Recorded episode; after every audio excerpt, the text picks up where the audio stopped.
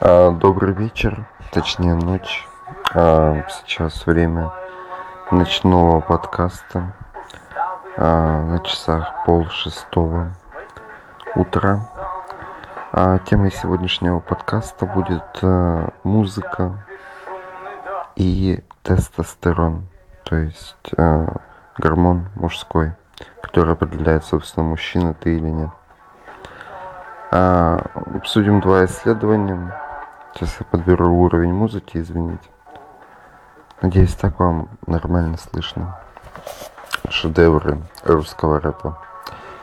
А, так вот, в две тысячи тринадцатом году профессор Хироказу Дои из университета Нагасаки провел исследование предмета. А, мужчины с самым высоким уровнем тестостерона, какую предпочитают музыку. Выяснилось, из а, тридцати семи респондентов самая привлекательная музыка была что-то типа такое спокойное и бунтарское, сложное и простое одновременно. Том Уэйтс, например, Том Уэйтс, к примеру. А, Далее, далее. Второе исследование.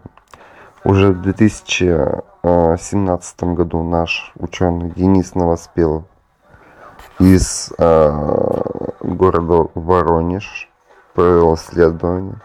Из сорока пяти респондентов всего было опрошено шестьдесят. Ну и, соответственно, исследован человек. Э, самый низкий уровень тестостерона показали слушатели русского рэпа, особенно фанаты Оксимирона, Фейса, Гнойного и Басты. Это был самый рекордно низкий уровень тестостерона, схожий с уровнем тестостерона трехмесячной, трехмесячного самца макаки. Вот, собственно, все новости, которые я вам хотел сообщить на сегодня.